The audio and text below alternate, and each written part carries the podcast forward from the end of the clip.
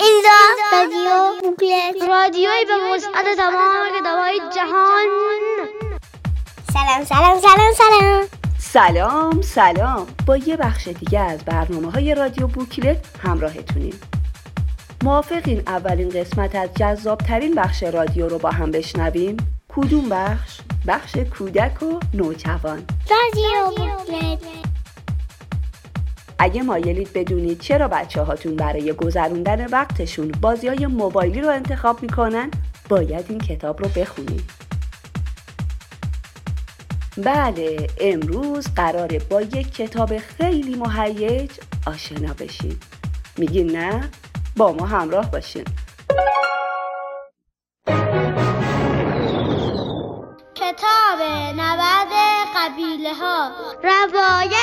از بازی کلش آف کلنز و تفسیری بر تحرکات خاور میانه داستان ما از یک ظهر پاییزی شروع میشه. نه نه اشتباه گفتم.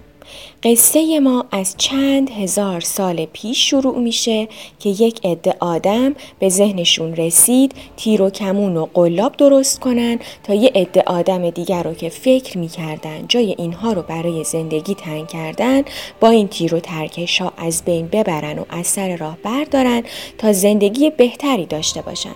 قافل از اینکه اون آدم ها هم دقیقا همین فکر رو در سر داشتن. در نتیجه سالهای سال زندگیشون به ساختن اسلحه و جنگ و داغون کردن هم گذشت و اصلا وقت نکردن زندگی راحتتری رو که می‌خواستن تجربه کنن.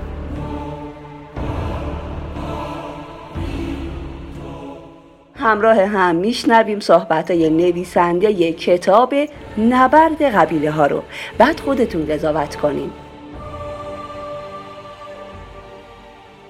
سلام خانم مهاجری عزیز خیلی متشکرم که قبول زحمت کردید و همراهمون هستیم. سلام به شما و اهالی خوب رادیو بوکلت. من دیگه سکوت می‌کنم. شما خودتون بفرمایید که ماجرای این کتاب چیه؟ با وجود اینکه یه نویسنده ترجیح میده درباره کتابش حرف نزنه و خواننده و مخاطب پس از مطالعه اونو به دیگران معرفی کنه و دربارش حرف بزنه اما از اونجایی که داستان نبرد قبیلی ها داره جزئیات زیادی هست و با توضیح من اسپویل نمیشه لو نمیره من یه توضیح خیلی کوتاه درباره کلیت داستان بیان می‌کنم و همچنین درباره ایده شکلگیری اون داستان نبرد قبیله ها یا همون کلش آف کلنز از دو بخش تشکیل شده. نیمه اول کتاب ما زندگی خانوادگی و اجتماعی نوجوانهایی رو می‌بینیم که حالا هر کدوم تو موقعیت ها و خانواده های مختلف هستن. روابط اینها با هم اینکه روزشون چجوره سپری میشه رفتار خانواده با بچه ها و در نیمه دوم کتاب این دوستان و نوجوان و همکلاسی ها در فضای بازی Clash of Clans از خواب بیدار میشن. و تا انتهای کتاب ما داستانها و ماجراهایی رو مشاهده می کنیم که تو این فضا برای این بچه ها رخ میده. خب چرا بازی Clash of Clans و چرا بازی های موبایلی؟ اول اینکه من فکر می‌کنم داستان ها به ویژه داستان کودک و نوجوان قرار بخش از دنیای حاضر و پیش رو رو برای بچه ها روشن و شفاف بکنه. حتی که قرار این داستان ها حتی تخیلی باشن باید با فضاهایی که بچه ها با اون درگیر هستن و کاراکترهایی که براشون ملموستر هست در ارتباط باشه. به طور مثال ممکنه زمان ما و پیش از ما داستانهایی که در جنگل و مزرعه با کاراکتر حیوانات رخ می‌داد برامون جذاب یا آموزنده بود. ولی بچه های کنونی که حتی تو شهرستان های کوچیک شاید اصلا گاو و گوسفند از نزدیک ندیده باشن و اصلا براشون جذاب نباشه نتونن با این داستان ها ارتباط برقرار بکنن. و باید از فضا و کاراکترهایی استفاده بشه که برای اونا ملموس و آشناست. خب برای بچه های عصر ما بازی های دیجیتال و تکنولوژی و فضای مجازی یقینا چیز آشناتریه و حتی جذابتره. خب این دلیل اینکه حالا بازی های دیجیتال و موبایلی رو مطرح کردم. و چرا Clash of Clans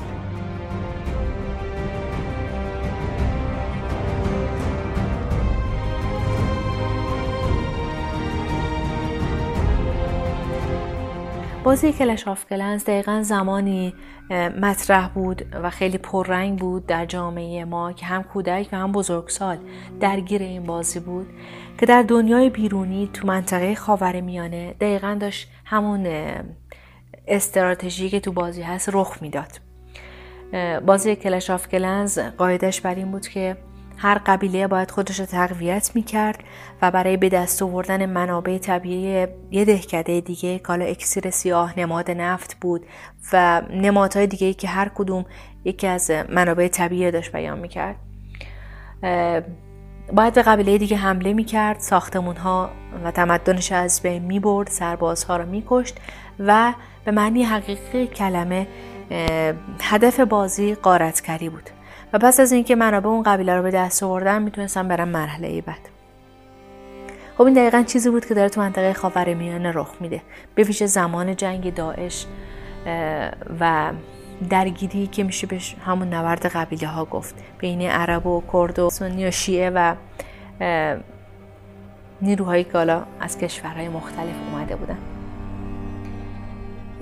چیزی که برای من قابل توجه بود و فکر کردم باید بهش پرداخته بشه اینه که بچه ها و بزرگترها در حالی این بازی برشون سرگرمی بود و مشغولش بودن در حالی که از قارت یه دهکده دیگه تو بازی خوشحال می شدن از کشتن سربازها و نیروها و مردم اون دهکده خوشحال می شدن که در دنیای واقعی ممکن بود همسایه اونها و همکلاسی و همکارشون در جنگ با داعش در عراق و سوریه شهید شده بود یا خانواده عزیزش از دست داده بود. چیزی که این سمت توی گوشی به عنوان سرگرمی مطرح بود بغل دست اونها به عنوان یک فاجعه و رنج تجربه می شد و فکر می کنم لازم بود که مطرح بشه و بویژه برای بچه ها که به این موضوع فکر کنن. یکی از کاراکترهای داستان ما هم کلاسی پارسا که شخصیت اول داستانه پسری هست که پدرش رو در جنگ سوریه از دست میده و حالا رفتاری که هم کلاسی ها و دیگران باهاش دارن و قضاوت هایی که دارن تو این داستان خب بیان میشه.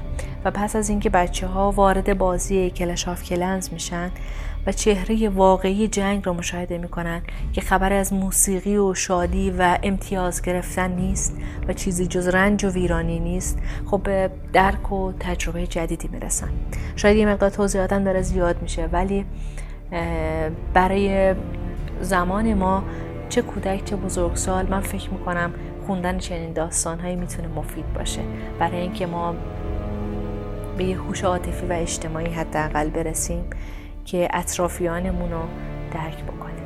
بازم از حضور گرمتون تشکر می‌کنم. امیدوارم بازم شما رو با کتابای دیگرتون توی رادیو بوکلت ببینیم. سپاسگزارم از شما و کار ارزشمندتون در معرفی کتاب ها و حتما خوشحال میشم از گفتگوی دوباره. قربان شما متشکرم. ایران رادیو بوکلت. ما رو بشنوین. ما رو بشنوین. با هم شنیدیم که نبرد قبیله ها یک قصه کم حجم درباره صلح و مضمون شعار جانم فدای ایران و ارزش کار شهیدان و مدافعان حریم میهن رو یادآوری می‌کنه. این کتاب رو نشر نیکادل منتشر کرده و قلم روون و تاثیرگذار زینب مهاجری و تصویرگری زیبای کتاب باعث شده این داستان هم به دل کودکان و نوجوانان بشینه و هم به دل بزرگتران. من که مشتاق شدم دوباره کتاب رو بخونم امیدوارم شما همین تصمیم رو گرفته باشین بریم بخشی از این کتاب رو با هم بشنویم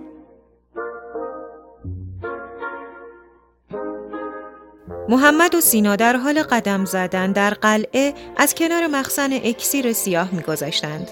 محمد از سینا پرسید حالا چرا باید برای حمل و جنگ آماده بشیم؟ اینجا که خیلی قشنگه من دریا ساحلش دوست دارم سینا گفت مگه تو کلاش آف کلنز بازی نکردی تا حالا از اسمش هم معلومه یعنی باید بجنگی و غارت کنی چهره محمد از ناراحتی در هم فرو رفت. کنار یکی از کلبه ها دو اسکلت در حال خداحافظی بودند. مرد از زن دور شد و رفت. محمد و سینا هم داشتند اونا رو نگاه می کردند. سینا گفت این اسکلت رو نگاه کن خیلی خنده دارن.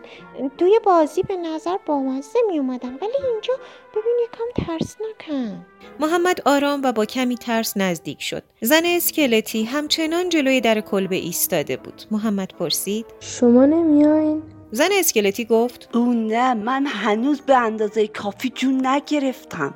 دفعه بعد احتمالا بیام. محمد با حالتی معدبانه و با خجالت گفت. می‌تونم یه سوال بپرسم؟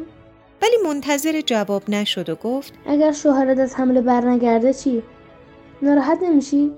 اسکلت سرش رو عقب برد و متعجب شد. سپس خندید و گفت خب بر نگرده اگه پیروز بشیم با قارت اکسیرا و گرفتن امتیاز ساعتها سرباز و نیروی جدید تولید میشه. همه شکل هم. و رفت داخل خانه. محمد به سربازخانه نگاه کرد. انبوه شخصیت های مختلف به تعداد زیاد و شبیه هم در یک صف در حال بیرون آمدن از تولیدی ها بودند. محمد همینطور که نگاه می‌کرد با حالتی اندوهگین گفت اما هیچ که بابای من نیستن. نفس عمیق و آهی کشید چقدر دلش تنگ شده بود و با خودش گفت هیچ کس که بابای من نمیشه سینا که دورتر ایستاده بود صدایش زد محمد بیا بریم ببینیم بهراد و علی در چه حالی هم. در سمت دیگر قلعه علی پسرخاله کوچیک پارسا که سرگرم دیدن و جابجا کردن شمشیرها و ابزار جنگی بود تازه متوجه پارسا شد و گفت او پارسا ایول به تو. تو ویزارد هستی؟ خوش به حالت. دوستانی که در این قسمت همراهتون بودن. سمانه سعادتیان. زهرا سعادتیان. بهداد بهمن. هنگام عربیان. اکرم مهرزاد. مهدی قاسمپور. اینجا اینجا